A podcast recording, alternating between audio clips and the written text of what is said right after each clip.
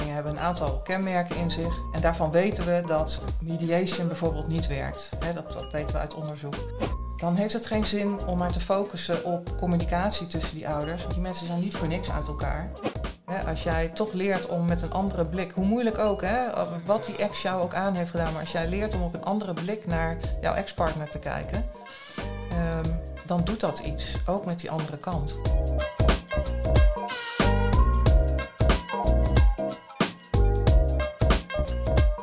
Welkom tot de podcast De Vergeten Groepen, waarin we ons voornamelijk richten op de jongeren en hun ouders met verschillende belangrijke onderdelen van opvoeden en ontwikkelen.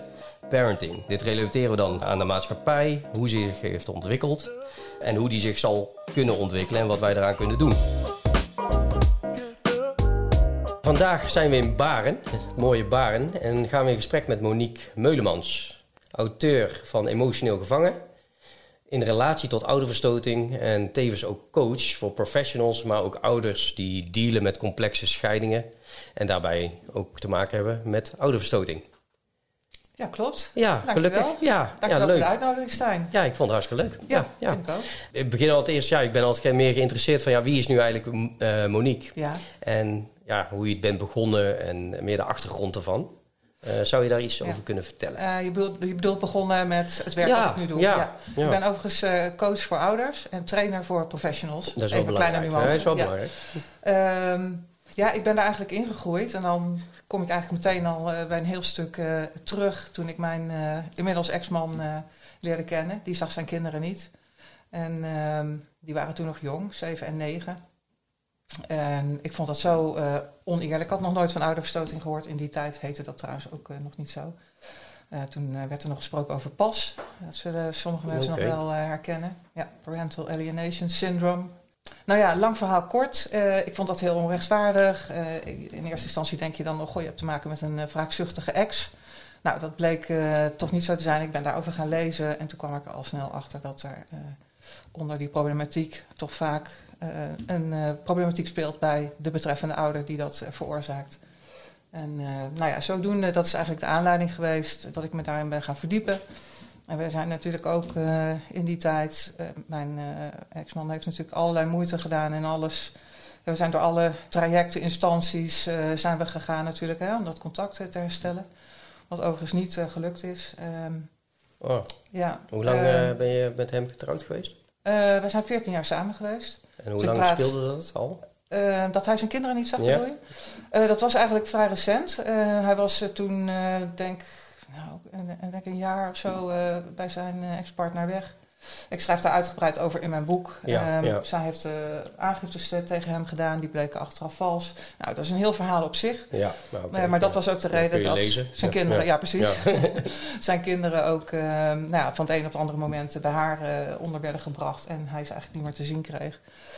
Uh, maar voor mij een stuk betekende dat ik, ik ben me daar uh, nou ja, in gaan verdiepen. Ik, uh, ik heb een website opgezet.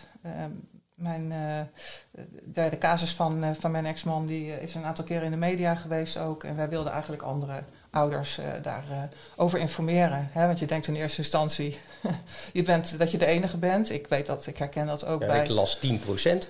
10 procent? Ja, dat 10 procent van de, de, de, ouders die gescheiden, dat, dat, dat ouderverstoting voor kan komen. Ja, dat ligt ietsje genuanceerder, denk ik. Uh, ik denk 1 op de 5 scheidingen, hè, dat, dat zijn een beetje de cijfers die nog steeds circuleren. Er wordt niet zo heel veel onderzoek naar gedaan.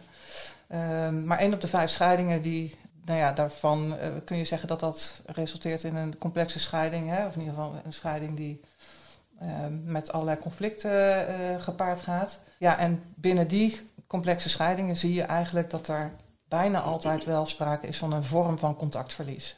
Dat is niet altijd, gelukkig niet altijd heel langdurig, maar dat speelt eigenlijk bijna in al dat soort zaken wel. Ja. ja. Maar als je daarmee te maken krijgt, dan denk je, dat weet ik ook uit eigen ervaring, dan denk je in eerste instantie, dat overkomt mij, hoe kan dat? Ja. Uh, nou, wij kwamen er al snel achter dat dat, uh, tenminste toen ik die website uh, heb opgezet, dus overigens een andere dan die ik nu heb, ik ben daar blogs voor gaan schrijven en toen kwamen daar, nou ja, toen kregen we daar zoveel reacties op en toen bleek dat dat een heel groot maatschappelijk probleem was. En ja, zo is het eigenlijk een beetje begonnen. Ja, ja. Dat is wel mooi. Ja. Maar eigenlijk, um, dus door je ervaring daarmee ben je het boek gaan schrijven. Mm. Ja, dat was... Uh, en hoe vond, uh, hoe vond je de, je man dat destijds? Even heel kort. Ja, van, die, ja. Die, die vond dat uh, geweldig in die zin. Um, kijk, ik, ik heb lang blogs geschreven. Hè. Ik schreef denk ik al een jaar of tien blogs. Toen, ja. toen zo lang was die website ook al um, in de lucht. ik heb altijd veel geschreven. Ik heb een marketing-communicatie-achtergrond. Heb ook altijd veel, ja. veel geschreven. En uh, ja, dat was eigenlijk een bijna een soort logisch gevolg van dat ik dacht van nou, misschien moet ik al onze ervaringen en, en alles wat ik inmiddels weet over deze problematiek is gaan opschrijven in een boek. Nou ja, dat heb ik gedaan. En nee, hij vond dat in die zin uh, nou ja, interessant ook om, nou ja, ook, ook om het zeg maar wereldkundig te maken. Ja. Er zijn in Nederland niet zoveel boeken over over ouderverstoting. Dus, nee, ik zie nu wel langzamerhand, eh, omdat ik er nu zelf ook heel erg mee bezig ben, maar ik zie wel een bepaalde soort groei of zo, dat er wel meer erkenning voor komt. Dat zeker, voor, de, voor het fenomeen aan zich. Ja. gelukkig wel. Ja, ja, ja uh, er is wel steeds meer um, ja, bekendheid over. Uh, maar ik moet ook zeggen, uh, we hadden het daar al eventjes in het voorgesprek over, dat ja, ik hou me nu inmiddels, nou even tellen, ik denk wel een jaar of 17, 18 inmiddels hiermee bezig. En ik durf wel te zeggen dat ik eerder het idee heb dat het uh, toeneemt. Hè, dat uh, het aantal casussen toeneemt dan dat het afneemt. Ik zie niet echt verbetering, zeg maar, in de zin van dat er binnen de hulpverlening en de instanties die er zijn, mm er komt wel steeds iets meer bekendheid over. Hè, en um, ongetwijfeld doen een heleboel uh, partijen hun best hè, om hier, maar echt een oplossing hebben we eigenlijk niet in Nederland. En ja, er wordt toch, toch nog te snel allerlei aannames gedaan en conclusies getrokken die niet altijd passen. Ja. ja. ja als ze dan iets meer ingaan op uh, ouderverstoting, hè, um, dan gaan we meer al naar traject toe. Ja. Want ja, dat wordt ook duidelijk in je boek beschreven. Ik heb uh, alleen het voorwoord, zeg maar. Je kan ook uh, op je website kan je ook een inkijk uh, exemplaar, ja. exemplaar. Dus dat heb ik al, die heb ik doorgelezen. En dan zie je ook al eigenlijk een beetje de, de richting waar het boek naartoe gaat. inhoudelijk gezien natuurlijk, ja, lijkt me logisch. In het boek wordt het veel beter beschreven. Maar als je kijkt naar ouderverstoting, um, hoe, hoe loopt zo'n proces? Ja. Hoe maak je dat mee in een scheiding en hoe kan je het eigenlijk, uh, is meer de vraag gerelateerd van oké, hoe loopt het proces en hoe kan je het ja, signaleren? En dan heb je het vooral over de ouder. Ja, over de ouder, zeg maar. Ja. Die, ja, allebei. Hè? Ik bedoel, ja. ja, dat is het lastige. Ja. Uh, kijk, ik durf wel, uh, de meeste ouders die ik spreek, en dat, dat herken ik ook uit, uit mijn eigen situatie. Je kunt niet bedenken, of er is eigenlijk, nee, laat ik het anders zeggen. Er is geen ouder die bedenkt dat die als je gaat scheiden met kinderen, dat jij ineens je kinderen niet meer te zien krijgt. Ja. Dat is niemand die dat bedenkt. Hè, dat zijn altijd andere mensen die dat overkomt. Of hè, dat is ook een, een, uh, een, misverstand wat toch nog steeds wel bestaat. Hè, van nou ja, als jij als vader of moeder uh, geen contact hebt met je kinderen, dan moet er toch echt wel iets aan de hand zijn. Hè? Dan, wat heb jij als ouder gedaan dat jij geen contact hebt? Nou ja, daar speelt natuurlijk iets heel anders. Uh, hè, daar gaan we het zeker over hebben. Uh, dus je bedenkt dat niet als ouder. En dus ja, kijk, ik, ik krijg eigenlijk uh, de ouders die je coacht, het zijn eigenlijk twee groepen. Uh, er zijn gelukkig ouders die, weet je, het is niet ineens iets wat na de scheiding ontstaat. vaak herkennen ze wel, hè, als ze nou ja, iets meer van deze problematiek toch weten, herkennen ze ook wel dat er toch al wat dynamieken en, en, en, patronen waren binnen de relatie. Nou ja, dat zijn de ouders, als ze dat zeg maar in een vroegtijdig stadium herkennen en, en ook uh, ervaren dat kinderen wat meer afstand nemen, hè, dat de omgangsregeling niet, uh, niet soepel verloopt. En dan heb ik het natuurlijk niet over dat het één keertje hè, dat dat niet nagekomen wordt, maar dat er steeds strubbelingen zijn, dat die kinderen steeds meer afstand nemen. Uh, nou ja, dat zijn vaak ouders die dan aan de bel trekken bij mij. En zeggen van, nou, ik, uh, ik wil graag leren hoe ik uh, hier beter mee om kan gaan. Of wat speelt hier nou eigenlijk? Is dit inderdaad ouderverstoting? Dus dat is één groep. En ik krijg, en dat is wel de grootste groep, merendeel van de ouders die bij mij aankloppen, die um, zijn eigenlijk het hele traject al door, hebben te maken gehad met de Raad voor de Kinderbescherming, met jeugdzorg, met allerlei, uh, vaak uh, onder toezichtstelling, hè, um, gezinsvoogden. En ze ja, zijn eigenlijk een soort van moe gestreden, hebben vaak al langer geen contact met hun kinderen. En um, kijken ja, wat is er nog iets wat ik, wat ik kan doen? Ja. En nou gaan we eerst even naar de eerste groep. Hè? Dus ja. die, die, die, ja, die ervaart al, of in ieder geval ziet al bepaalde dynamieken die er waren tijdens de relatie. Vaak wel. Ja, ja en wat voor dynamieken komen het meeste voor? Ja, wat je eigenlijk vaak ziet in zijn algemeenheid natuurlijk. Hè, ehm, ja, wat je eigenlijk het meeste ziet, is dat er dan een soort bondje gevormd wordt al hè, tussen een ouder die uiteindelijk die, die, die patronen, zeg maar, hè, of die, die ouderverstoting veroorzaakt, als je het zo mag zeggen dat die ouder vaak al ehm, nou ja, een bondje vormt met de kinderen. Hè, of het, eh, zeg maar bijna zo tegen de andere ouder. Ehm, hè, en dat, dat gaat heel geraffineerd. Hè. Dat is, uh, ja, dat, ik ben benieuwd. Ja, ja. ja weet je, ik, ik kan dat heel lastig onder woorden brengen hoe, hoe dat precies eruit ziet. Maar dat ervaren mensen wel. Hè. Dan, als, en zeker als ze terugkijken, dat ze zeggen: ja, nu realiseer ik me wel daar speelden eigenlijk wel al dingen. En ehm, ik werd ook uh, door mijn ex-man of ex-vrouw vaak neergezet als nou ja, de ouder die het allemaal uh, niet goed deed. Of uh, nou ja, hè, dus dat soort dingen, ja, die, die, die speelden dan wel al tijdens die relatie. Ehm, maar het belangrijkste, belangrijkste signaal is wel, hè, want dan kom je al zeg maar, bij de problematiek die, er, die eronder ligt. Daar kunnen we het zo natuurlijk ook nog over hebben maar het belangrijkste signaal is wel dat, dat er steeds meer afstand komt hè, tussen de kinderen en de uiteindelijk afgewezen ouder, zeg maar. Ja. Dus eigenlijk zijn er al specifieke dingen die voorkomen in de relatie, die je eigenlijk accepteert, waardoor later dat, als je gaat scheiden, komt dat naar voren en zo zou je het kunnen zeggen. Ja, ja zo zou je het kunnen zeggen. Het is eigenlijk uh, ongewenste voorbereidingen voor iets wat, wat je eigenlijk natuurlijk ook niet op zit te wachten. Want als je in het huwelijk blijft zitten, dan zou je er waarschijnlijk zul je er wel last van hebben. Maar dan zal het niet op, die, op dermate dezelfde manier lopen. Nee. nee. Ja, het is ook niet altijd zo, hè, maar vaak zie je dat wel. Uh, ja. Maar het kan ook volledig uit, tenminste, uh, volledig uit de lucht komen vallen. Dat, die scheiding is vaak een trigger hè, voor, voor bepaalde problematiek die er speelt bij de ouder die het, die het veroorzaakt. Nu, en dan, ja, en, en nu gaan we naar de tweede groep eigenlijk. Hè? Ja. Dat was eigenlijk de groep van die eigenlijk al ja, ja, min of meer hun kinderen niet meer ziet. Ja. Um, nou, wat ik interessant vind, oké, okay, het is zo, zo, zo gekomen. Hè, dat ze hun kinderen niet meer zien. Um, maar hoe gaat zo'n traject dan vervolgens als ze bij jou komen, of in ieder geval uh, geholpen gaan worden? En van hoe komen ze wel weer in contact met hun kinderen? Of gaat het dan puur om van hoe ga je ermee overweg? Ja, het zit er meer in van hoe um, kun jij beter omgaan met uh, de situatie waarin je verzeild uh, geraakt bent.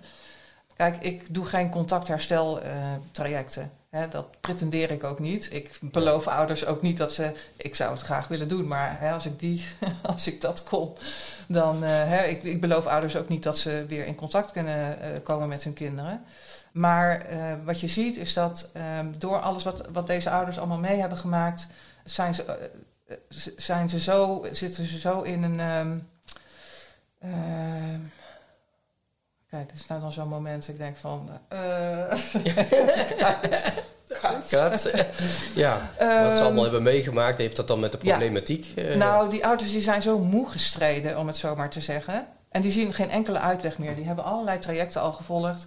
En um, het uitgangspunt is, zeg maar, uh, mijn... Um, uh, mijn aanpak zit er eigenlijk meer in, in het feit van wat kun je zelf nog doen. En dat betekent eigenlijk eerst, ik vergelijk het vaak met uh, dat, het zuurstofmasker in het vliegtuig. Hè. Op het moment dat er zich problemen voordoen, moet je eerst jezelf van zuurstof voorzien. En dan kun je er zijn voor anderen, hè, of voor je, voor je kinderen eventueel. En dat is ook uh, wat we doen. Hè. We, we, gaan kijken van wat kun je nou zelf nog. Hè. Want je moet je niet focussen, dat heeft geen zin op, op dingen waar je geen invloed op hebt. Hè. Dat is op je ex. Hè. Ze zitten vaak zo in zo'n strijdkader uh, van, en maar ook om willen, aan te hè, willen aantonen dat er sprake is van ouderverstoting. Ja, daar kom je meestal niet ver mee. Hè. Dat weten we ook bij die instanties. Um, er zijn eigenlijk een paar dingen die deze ouders moeten doen. Hè? En dat begint eigenlijk met uh, je goed informeren waar je mee te maken hebt. Hè? En er, er, is gelukkig uh, steeds meer, uh, of langzaamaan steeds meer informatie beschikbaar. Um, goede informatie, dus weten waar je mee te maken hebt. En dat heeft ook vooral te maken met, met je ex. En wat er gebeurt bij kinderen. Uh, wat gebeurt er in het hoofd van, van kinderen die te maken hebben met ouderverstoting? En daarnaast, hè, dat is, je moet eigenlijk een paar paden naast elkaar uh, bewandelen. Goed voor jezelf zorgen, zorgen dat jij weer stevige grond onder je voeten krijgt, om het zo maar te zeggen. Hè, dat je uh, leert dealen met accepteren, daar begint het ook mee, hè, accepteren dat waar je mee te maken hebt. Hè. Je kunt, die, die ex gaat niet veranderen. Het heeft geen zin om daarop te focussen. Focus op jezelf, waar je wel invloed op hebt. Hè, dat is een belangrijk stuk om goed voor jezelf zorgen. Hè, even heel breed uh, gezegd. Of hulp zoeken misschien ook. Ja, een stuk hulp zoeken. Hè? Eh, therapie in de zin van, uh, hè, we hebben allemaal onze deukjes opgelopen, om zo maar te zeggen, in het leven. En, uh, en soms belemmert ons dat ook om op een goede manier zeg maar, met problemen om te gaan. Dus daar kun je aan werken. Um, dus dat is, dat is een belangrijke stap. Goed weten, dat heb ik net al gezegd, goed weten waar je mee te maken hebt. Dat is wel lastig, want ik, ik vind het wel belangrijk. Want meeste, je weet zelf niet op het moment dat je in zo'n traject zit. Want ik hoor nu twee groepen. En de eerste groep die is eigenlijk al verder in dat traject. Of eigenlijk, eigenlijk is die al voor. Die loopt al voor op het traject. Dat ze denken van, hé, hey, er is iets mis. Wat kan ik er nu aan doen? Dus die zien hun kinderen nog wel, gedeeltelijk. Of daar is het, ouderverstoting komt eraan. Terwijl de tweede groep, die heeft dat allemaal al doorlopen. En die heeft het ervaren. Maar wat is dan hè, de signalen die jij nu aangeeft... Ja. Uh, ja, dat is wel lastig. Nou, waar, waar deze ouders natuurlijk mee te maken hebben, die hebben met alle instanties te maken. Hè? En daar wordt heel vaak gefocust bijvoorbeeld op het, het kind. Um, kijk, en in de eerste instantie, en het is goed natuurlijk, hè, kinderen moeten daar ook in uh, begeleid worden. Maar um, kijk, het begint bij die ouders. Hè. Je moet eigenlijk focussen op de band tussen beide En niet hè, wat, wat, wat je heel veel ziet in, um, nog steeds bij, bij de instanties, hè, in het systeem waar wij uh, in Nederland mee te maken hebben, dat er gefocust wordt op de communicatie tussen ouders. Nou, we weten in dit soort situaties, hè, dat zijn die complexe scheidingen, wat ik in het begin ook zei, hè, dat, die, die, die kenmerken zich, hè, dat uh, complexe scheidingen hebben een aantal kenmerken in zich. En daarvan weten we dat mediation bijvoorbeeld niet werkt. Hè, dat, dat weten we uit onderzoek. Er is vaak één ouder waar uiteindelijk niet echt mee te overleggen of afspraken te maken uh, valt. Hè. En daarmee wil ik niks zeggen over dader of slachtoffer. Hè, maar er is vaak één ouder die de boel toch blijft tegenwerken en frustreren. Dan heeft het geen zin om maar te focussen op communicatie tussen die ouders. Want die mensen zijn niet voor niks uit elkaar. Hè. Die hebben al die trajecten al doorlopen. En uh, gebleken is dat dat niet werkt. Hè, en dat, dat hoor je dan ook steeds terug. Dus dat betekent dat je eigenlijk die ouders apart beide zou moeten begeleiden in het en een goede band opbouwen met hun kinderen. dus daar kun je die, die individuele ouders uh, in begeleiden. Nou, dat is eigenlijk ook het stuk wat ik dan doe. Uh, ik werk ook alleen met de afgewezen ouder. Ik werk niet met twee ouders. dus ik, ik help de afgewezen ouder van wat kun je nou zelf doen voor jezelf. Hoe kun je beter omgaan met de problemen waar je mee te maken hebt. En wat kun je toch nog doen richting jouw kinderen Ondanks dat je geen contact hebt met ze of heel beperkt contact. Dus ja, dat is in feite wat ik doe. Eén vraag. Ehm, wat is de reden dat je alleen maar met de afgewezen ouder werkt? Ja, waarschijnlijk de andere ouder wil nog genezen, maar nou- stel dat hij iets wel zou willen. ja, nou, Nee, dat, dat, dat, dat, doe ik niet. Kijk, weet je, um, ik, mijn, mijn intentie was eigenlijk toen ik het boek schreef, vooral mijn focus uh, te leggen op het trainen van professionals. Omdat ik mijn idee was, ik heb dat zelf ervaren ook, dat daar toch nog een heel gebrek aan, uh, aan kennis uh, was. en dan denk ik, nou, dan help ik indirect, help ik ook ouders en kinderen op het moment dat professionals beter getraind zijn om deze problematiek te herkennen en daarmee om te gaan. Maar ik kreeg eigenlijk steeds meer ouders die mijn boeken hadden gelezen ook, of die op een andere manier met mij in en in uh, aanraking kwamen, zou ik maar zeggen. Dat zijn allemaal de afgewezen ouders hè, die, die mij benaderden van... goh, uh, ik heb je boek gelezen, ik heb daar heel veel aan gehad... maar is er nou nog iets wat ik nog zelf kan doen? Hè, of zou je eens met mij mee willen kijken in mijn casus? Ja, en zo is dat eigenlijk ontstaan. en kijk, we weten ook dat de ouder die het veroorzaakt... vaak nou ja, geen hulp uh, wil. En dat is ook mijn intentie niet. Hè. Ik heb er nu ook voor gekozen om dat op deze manier te doen. En dat is ook prima. Hè? Kijk, we weten ook allemaal dat, uh, hè, even terug te komen op te focussen op waar je invloed op hebt. Je hebt geen invloed op het gedrag van een ander. Hè? Je hebt geen invloed op hoe, wat, wat de ex tegen je kinderen zegt of, of wat hij doet of uh, hè, noem maar op. Maar je hebt wel invloed op je eigen gedachten, op je eigen gedrag. En als je daarop, ik zeg niet dat het makkelijk is, hè, want dat nee, hou ik al die ouders voor. Hè? Het is iets van de lange termijn en het is ook een, een soort uh, je moet eigenlijk een soort, een soort omdenken is het eigenlijk. Hè? Er zit ook nog veel emotie bij. Zeker. Ja, hè? Ja. Je moet leren omgaan met die emotie. Hè? Afstand ja. kunnen nemen. Jezelf uh, de grenzen bewaken. Hè? Dat vinden deze ouders vaak heel moeilijk. Hè? De, weer de regie kunnen pakken over je leven. En, uh, en dan kun je ook stapjes zetten richting je kinderen. Hè. Dat zit hem dan in, in het contact houden, al is het maar via WhatsApp of via een kaartje of via mail. Nou, dat zijn dan de stapjes. En, en zo kun je zeg maar uh, stapjes zetten en kijken. Je moet ook dingen uitproberen. Hè. Ook kijken wat past bij jou, wat past bij je kinderen. Uh, gaan ze wel of niet reageren? In eerste instantie zul je niks terug horen.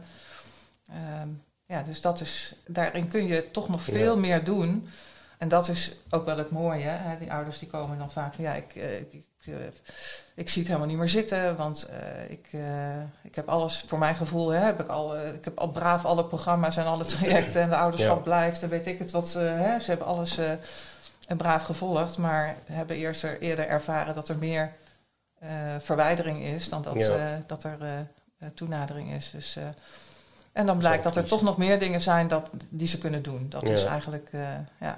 Ik vind het eigenlijk wel een triest verhaal. Ja. Eigenlijk, maar ja, goed, het. volwassenen af en toe die zijn ook, niet, zijn ook net kinderen. Nou, het is een hele specifieke problematiek waar je mee te maken hebt. Hè? En, uh, maar wie zijn nou eigenlijk professionals? Want je, je zijn de professionals, wat, wat, wat kan ik daaronder verstaan? Zijn het ja, jeugdzorg bijvoorbeeld ook die je komt? Nou, dat is, dat is heel breed. Uh, ja. Ik versta onder de professionals, dat zijn eigenlijk alle mensen die werken met ouders en of kinderen in, in scheidingssituaties. En dat hoeven niet per se uh, complexe scheidingen te zijn.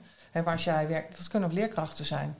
Die krijgen ook te maken met, uh, met, met scheidingssituaties. En met kinderen die uh, al dan niet contact hebben met. Uh, of die dreigen ja. het contact te verliezen met, met hun ouder. Zou het ook, dus, maar als je stel, hè, want gewoon een heel zwart-wit vraag, een gesloten vraag eigenlijk. Zou, zou het verplicht moeten zijn voor leraren, jeugdzorg om zulke trainingen te volgen om daarop voorbereid te zijn? Um, nou, ik denk dat het wel heel erg helpend zou zijn als al dat soort partijen in ieder geval iets meer over deze problematiek zouden weten uh, en de signalen zouden herkennen. Ja. Uh, um, ja, ik denk dat je dan al een wereld gewonnen hebt en dan ook weten wat je moet doen. Hè? Want het herkennen is één. Maar dan ook weten uh, wat te doen of wat niet te doen. Hè? Want ja. er zijn best wel wat do's en don'ts wat dat betreft. Ja. Nu even op, want we hebben het nu over signalen. Je zei net ook over de, de problematiek die vaak ja, de, ja, de ouder is die het veroorzaakt. Of, die, um, wat, wat voor problematiek kom je dan vooral tegen? Ja, nou we weten, hè, dat is, daar, daar, daar gaat eigenlijk mijn boek hoofdzakelijk ja, om, van wat, wat zit daar nou onder. Uh, we weten dat uh, over het algemeen zeg maar, de ouder, die, uh, de tegenwerkende ouder, als je dat zo moet noemen. Ja, wat voor de coalitieouder noem ik het vaak. Hè? Dat de coalitie, is ja. eigenlijk de ouder. die ouder smeet hè, over dat bondje weer. Hè? Ja. Die, die, smeet een bondje met, met de kinderen tegen de andere ouder. Dat is in principe wat er gebeurt. Nou, is we dat weten, bewust? Of? we lopen de meningen over uiteen. ik denk dat het soms bewust gebeurt en soms ook onbewust. Ik, ik denk dat het beide voorkomt. Ik uh, durf daar verder niks over. En het kan ook gedragspatroon zijn, hè? dat je altijd gewend bent om het slachtoffer te zijn, bij wijze van spreken. Dus ga je samen met het kind, ga je een beetje van hij is de kwaaie persoon. Of ik zeg, eh, ik stel het maar even. Een, ja, het, het komt voort en dat weten ja. we uit onderzoek. Um, vaak kampen deze ouders, of kampen, ja, ze, ze weten het vaak niet, hè, dan zit je in dat onbewuste. Ja, ja. Hè, hebben vaak te maken gehad zelf met, uh, met hechtingsproblematiek hè, of andere uh, problematiek in, in, hun, uh, in hun jeugd of in hun kinderjaren. Hè, bijvoorbeeld ouders die emotioneel niet beschikbaar waren hè, of onvoldoende tegemoet kwamen aan hun behoeften en wensen. Ja, en dat veroorzaakt uiteindelijk in, volwassen, in het volwassen leven een bepaalde problematiek. Um, die eigenlijk maakt, even een beetje kort door de bocht, uh, die maakt dat jij als volwassene niet op een volwassen manier met problemen kunt dealen, waaronder een scheiding. En daarom zien we vaak ook dat op het moment, scheiding is vaak een trigger. Hè, dan, dan wordt die, die problematiek die, die daaronder zit, die wordt getriggerd. En je ziet dan ook werkelijk dat, dat die ouders inderdaad vaak een beetje kinder, op een kinderlijke manier reageren. Hè, en niet op een volwassen manier. Dus uh, ja, dat is even kort uh, wat, je, wat je ziet. En wat dat dan precies is, wat voor trauma kan, kan daaronder zitten. Ja. Hè, uh, in het ergste geval kan er sprake geweest zijn van, van mishandeling of misbruik. Of, nou ja, dat ja, soort. kan heel erg uit de hand lopen. Ja, huiselijk ja. geweld, andere vormen. Dat, ja. Ja. Maar wat, wat, wat je vaak ziet, en dat is, is het lastige ook um, te herkennen juist als er sprake is geweest van emotioneel um, uh, niet beschikbare ouders. Ja. Hè, dat is dat psychische, wat je dus ook vaak ziet bij, bij ouderverstoting. ja, daar valt geen klap, daar valt geen, ik zou bijna willen zeggen, geen onvertogen woord. is ook Hè? moeilijker dus Maar aan te tonen. absoluut. Ja, ja. Ja. Hè, en dan zeggen mensen, ja, maar ik heb een fantastische jeugd gehad. En dat zal best in hun beleving. Maar dat, dat kan best wel zijn dat dat toch een onveilige eh, omgeving eh, Waardoor was. ze juist harder worden of meer eh, Ja. ja, Wat, je, wat je niet zelf emotioneel afwezig zijn. Precies. Ja, Ja, want dat gaat Ja. over. Hè? Kijk, wat je niet geleerd hebt, kun je niet doorgeven. ja. Hè? En dat, dat wordt dan als veilig ervaren.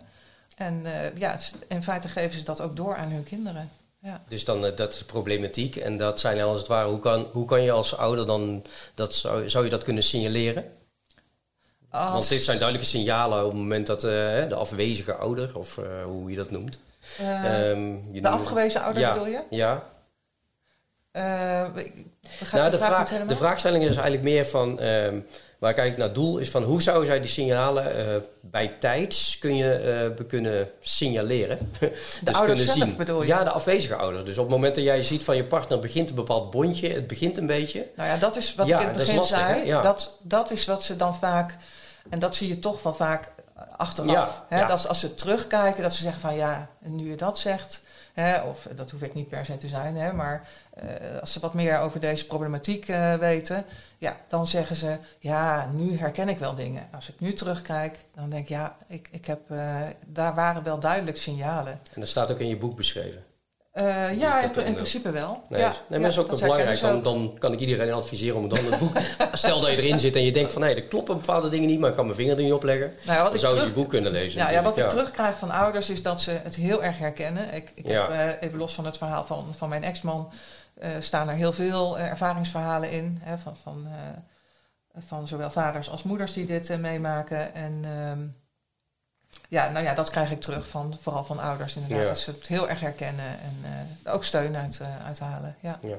Ja. Nou ja, ik had je al van tevoren had ik je al gezegd van, eh, dat ik zelf in mijn kennissenkring, ook toevallig een vriendin van mij, die, heeft, ehm, die is ook gescheiden, ziet haar dochter minimaal.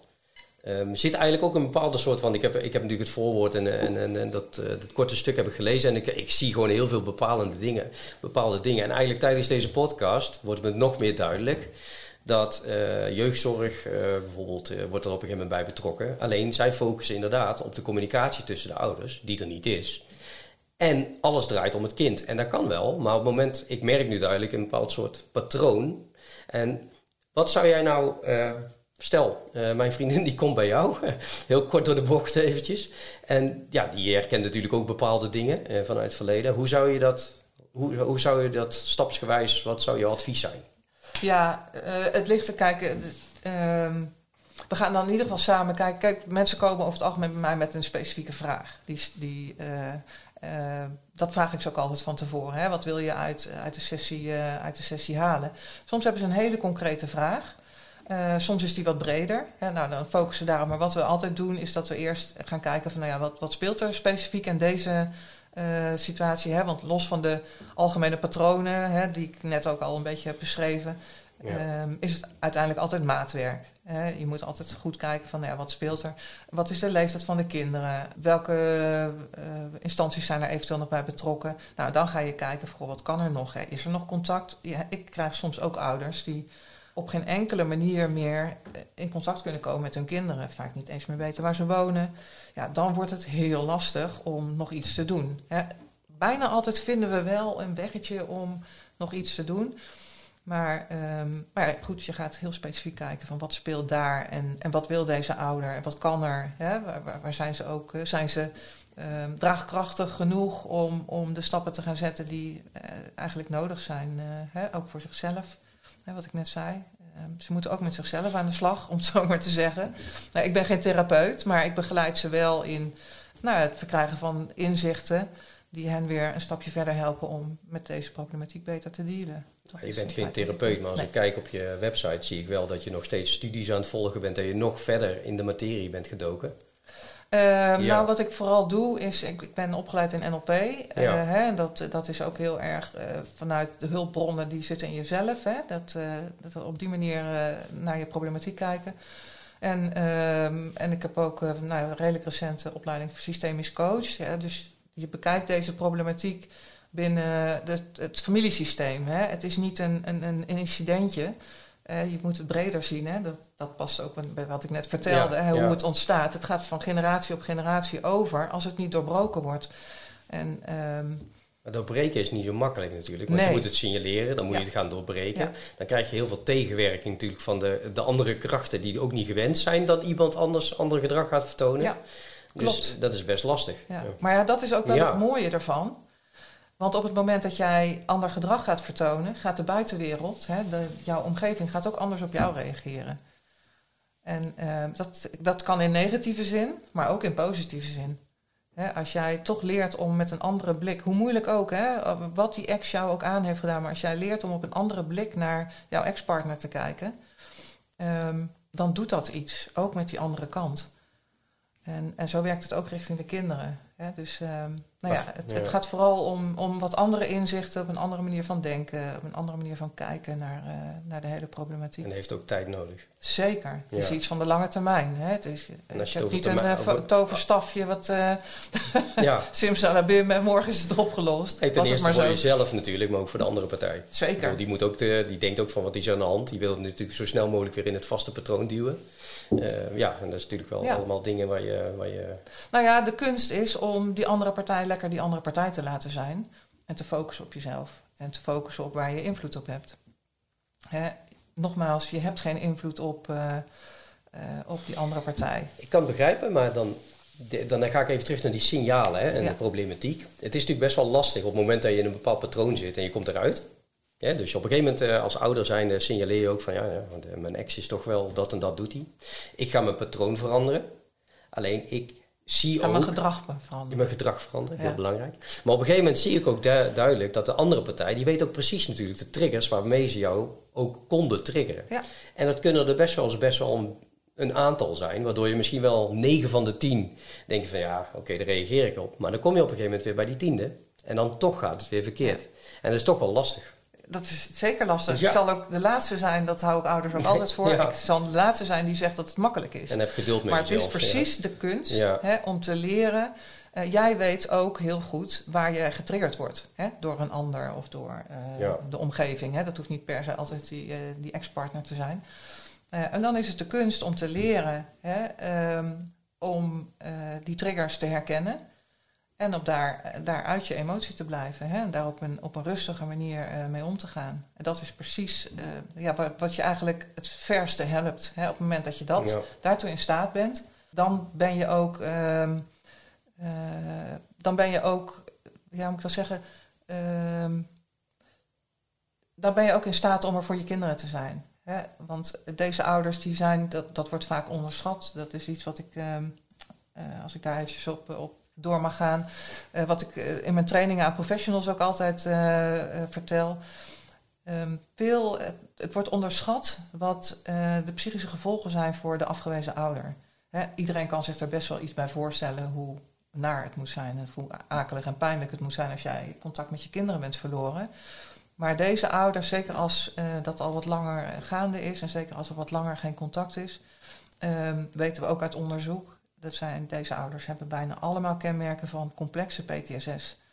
Nou dat zegt denk ik al genoeg Ja. eh, hè, wat dat doet met, jou, ehm, met jouw brein. Hè, je zit zo onder stress en spanning, dan kun je ook niet meer helder denken. Dan kun je ook geen goede beslissingen meer nemen. Kan je dat beter even uitstappen? Eh, nou ja, je, dat is dat, dat stuk ja. heling, hè, Ja. waar je ook, eh, en dat, is, ja, dat zijn pittige trajecten natuurlijk ook. Hè, maar op het moment dat je daartoe in staat bent, ja, en, en inderdaad toch weer ontspannen kunt en, en eh, nou ja, ook weer een beetje de regie over je leven terug kunt pakken, dan kun jij daar ja, ten volle zijn voor je kinderen ook. Ja. Ondanks dat je daar geen contact mee hebt. Ja, je ziet mij ook kijken van Ja. eh, hoe dan? Er zijn voor je kinderen terwijl je er geen contact meer hebt. Dat is lastig. Nou, dan kun je de stapjes zetten, Ja. hè, wat ik straks al zei. Ja. hè, de voorzichtige stapjes om toch weer dat contact eh, op te pakken Ja. in de zin van eens een appje sturen.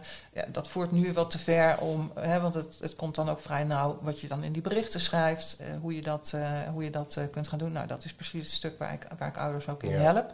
Belangrijk. Ehm, maar je moet eerst weer die rust gevonden hebben en, en toch weten te dealen met, met de emoties. eh, hè, daar op een betere manier, gezondere manier mee, eh, mee om eh, te kunnen gaan. En ook gewoon t- ook weer te proberen te genieten van het leven. Hè, ik, ik zie vaak ouders die, die zitten zo vast in, die, in, in, in, in de wens, en die is logisch en begrijpelijk, hè, Ja. om, om het contact te herstellen met hun kinderen. Maar er is meer in het leven. En hoe beter jij weer lekker in het leven staat en, en op een goede manier ehm, daarmee om kunt gaan, dan kun je ook de juiste stappen zetten en met de juiste mindset eh, Ja, dankjewel. naar, het, eh, Ja, naar deze problematiek kijken. Ja. ja nee, dankjewel. Ehm, echt hè? ik, in, je zei op een gegeven moment van, joh, je merkt toch vooral in deze tijd, zeg maar, dat, je, dat deze problematiek meer voorkomt. Dat, eh, dat eh, was in het begin van het gesprek. Ja. En hoe zou je, dat, zou je dat kunnen relateren ergens aan hoe dat komt of waar dat vandaan komt op dit moment? Nou ja, wat ik zie is, zeg maar, hè, in, in al die jaren dat ik me hiermee bezig hou, eh, heb, ik, heb ik de indruk, eh, ik heb daar geen cijfers eh, van, maar heb ik de indruk dat de problematiek eerder groter wordt, en ik hoor dat ook van, van, van eh, mensen om me heen, dan dat dat eh, afneemt. Ja, ik vrees dat dat toch te maken heeft met het feit dat de hulpverlening, even breed gezegd, toch onvoldoende eh, een antwoord heeft op, op deze problematiek. En toch heel erg blijft hangen in ehm, het idee dat er twee strijdende ouders zijn die met elkaar moeten gaan leren communiceren. Dus op het moment dat dat, en, maar dat zie je nu wel vaker voorkomen, heeft dat dan ook te maken dat er minder wordt ges- gesproken of dat er in de maatschappij, ik zeg maar wat, hè, want we zitten allemaal appjes te sturen naar elkaar en een appje is natuurlijk wel, op het moment dat je je grens aangeeft, dan is het wel nuttig. Vroeger, eh, voor Ricky zei nog voordat we hier naartoe kwamen, vroeger stuurde je een brief, nu stuur je een mail. Ehm, maar heeft dat er ook mee te maken of is het gewoon eh, dat we op dit moment gewoon vluchtiger leven en dat we dus eerder in de problematiek terechtkomen? Of Nee, nee, ik- dat nee me ik denk dat dat, Nee. Tenminste, nee, die, die, die link heb ik nooit Nee. gelegd. Eh, het zit er meer in dat, hè, wat ik daar straks zei, Ja. het gaat over van generatie op generatie. Het, het breidt zich eigenlijk, oh, als je het niet doorbreekt, gaat het door. Hè? Dus eh, het, het breidt zich uit als een soort olievlek. Als het niet doorbroken wordt, gaat het door. Ja, ik vind het wel mooi wat je zegt, want dat merken wij sinds dat we deze podcast zijn begonnen. Mhm. Ehm, niet in alle gesprekken natuurlijk, maar in heel veel gesprekken, ook met Ilske Tammel, merk je gewoon dat er heel veel transgenerationeel door wordt gegeven. Ja. En dat mensen zich tel- telkens meer in deze tijd, waarom dat zo is of zo, telkens meer bewust worden van hetgene van, oké, ik heb dat meegemaakt, maar ik wil er iets aan doen. Hè, dus, maar waar eerder gewoon, eh, ja, na de oorlog, kregen ook weer kinderen, et cetera. En dan had je de hippie-tijd en alle tijd. Maar eigenlijk, eh, en daar werd er wel, problematiek werd wel aangepakt op het moment dat het zich echt tentoonspreidde, zeg maar. Dat je er last van had. Maar nu zie je wel dat je ook wel kleinere trauma's, eh, want trauma's lijkt altijd zo'n zwaar woord, Ja, precies. dat die ook worden aangepakt. Nou, zeker. Ja. dat is denk ik iets wat belangrijk is in de bewustwording. Hè? Precies wat je zegt. Eh, Mhm. Bij trauma denken de meeste mensen onmiddellijk aan, weet ik veel, ernstige verkeersongelukken, noem maar. Mis, misbruik en alles. Ja, Precies. Ja, maar juist dat stuk wat ik straks ook noemde, hè, dat bijvoorbeeld dat emotioneel niet beschikbaar zijn, Ja. is in feite ook een trauma. Hè, dat zijn, nou ja, ik wil dat niet eh, bagatelliseren, hè, maar dat zijn inderdaad eh, kleinere trauma's, maar met grote gevolgen. En gelukkig is daar wel steeds meer aandacht voor, hè, eh, voor, voor trauma en, en traumabehandeling. Eh, maar ook dat systemische, die systemische kijken, dus de breder kijken vanuit het familiesysteem en ook de generaties eh, daarvoor.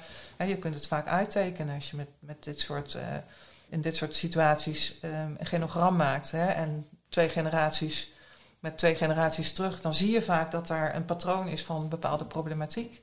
En dan leer je het wel begrijpen, maar dan Ja. nog steeds is het lastig om het te doorbreken. Klopt. Maar bij jezelf kun je het wel doorbreken, denk ik. Dat is, dat, Nou ja, dat, is- eh, ja. Maar, dat, dan, maar je vervolgens de andere de partij doorbreken, dat is natuurlijk ook wel lastig. maar dat is niet aan jou, hè? Nou, dat, Dat is niet aan jou. Dankjewel. Ja. Ja. dat antwoord wilde ik Dat, geven. dat is ieders eigen pad en ieders eigen eh, ja, proces Ja. dat je doorlopen. Ja.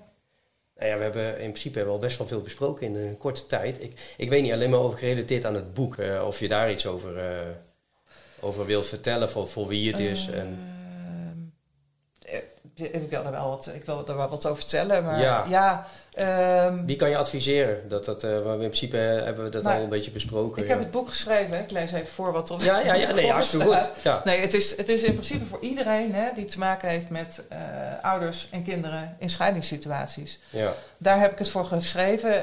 Ik heb geprobeerd om het breed te schrijven.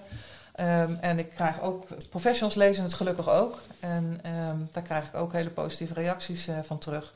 Eh, er zijn zelfs mensen die zeggen van nou, dit boek dat ook Dat hoort niet, eh, dat hoort niet in de kast, maar dat ligt op mijn bureau als een soort, soort bijbel. Nou, dat vind ik echt een heel erg groot compliment. Ja, een groter compliment Dus- kun je bijna niet Nee. krijgen, toch? Ehm, nou ja, het, het boek legt uit wat, wat deze problematiek is, waar de, waar de oorzaak zit. Het geeft heel veel voorbeelden, de kenmerken. Ehm, ja, het, het geeft een breed beeld van eh, ja, wat ouderverstoting is. Ja, want dat was ook gerelateerd aan Sietske Dijkstra. Die heeft het voorwoord Die geschreven. heeft het voorwoord geschreven. Klopt, Ja. ja. Dus zij heeft het ook, eh, heeft ze het ook heb je er ook samen met haar over gehad tijdens het boek? Of is het meer zij, dat, dat zij degene is die het voorwoord wilde schrijven omdat ze zo mooi vond hoe het was beschreven? Eh, nee, want zij heeft eigenlijk al, toen was ik nog maar net met mijn boek begonnen eigenlijk met schrijven. Toen heeft zij al aangeboden om het, tenminste toen kwamen we er al uit dat zij het voorwoord eh, wilde schrijven. Daar was ik super blij mee. En misschien is dat wel aardig om, eh, om daar even op in te haken. Ik ben ontzettend blij dat zij het voorwoord heeft geschreven. Sietske is eh, gespecialiseerd in eh, partnergeweld. Nee, geweld in relaties, zo moet ik het zeggen. Waaronder dus ook partnergeweld. En dat als je het dan hebt over oorzaak of gevolg of... nou, nee, laat ik het anders zeggen, kenmerk van, van ouderverstoting. Ja. Hè, dat wordt door ehm, experts internationaal gezien als kindermishandeling en partnergeweld. Hè, dat, dat, dat psychische geweld, hè, dat, dat ondermijnen van dat ouderschap, dat, eh, dat, ehm, nou, dat valt onder partnergeweld. En daar is zij in gespecialiseerd. En zij legt die link ook tussen partnergeweld en ouderverstoting.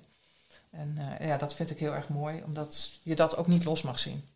En dat is ook iets wat, eh, wat ook in de hulpverlening nog wat meer moet doordringen. Ja. Het belangrijkste wat ik tot nu toe heb geleerd van dit gesprek is eigenlijk van oké, hou het bij jezelf.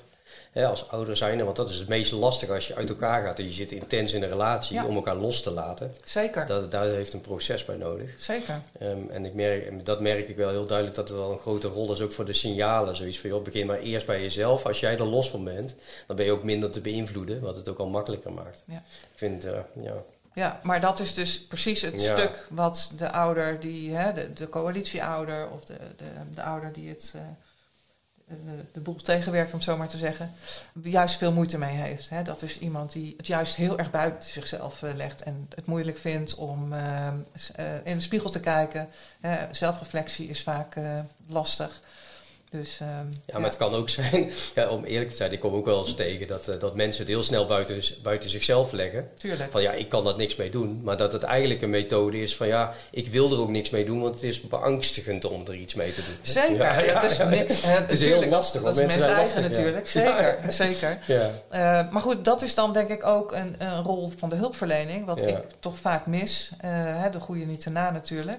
Beide ouders, hè, of dat nou die coalitieouder is, of beide ouders, even ongeacht hun, hun rol, moeten begeleid worden in ehm, die ouderschapsreorganisatie, om Mhm. dat woord maar te gebruiken. Hè, want dat is in feite wat, je, wat er moet gebeuren. Hè, je gaat van, van een kerngezin van, eh, waar, waar, eh, van voor de scheiding, waar iedereen gewoon bij elkaar woont in eh, één huis. Kinderen hebben daar ook een, een taak uiteindelijk. Hè. Die moeten ook zich leren verhouden tot die beide ouders. ja. En daar zou de, in mijn ogen zou de hulpverlening op gefocust moeten zijn. Niet op die communicatie tussen ouders. Nee, iedere ouder apart met de kinderen.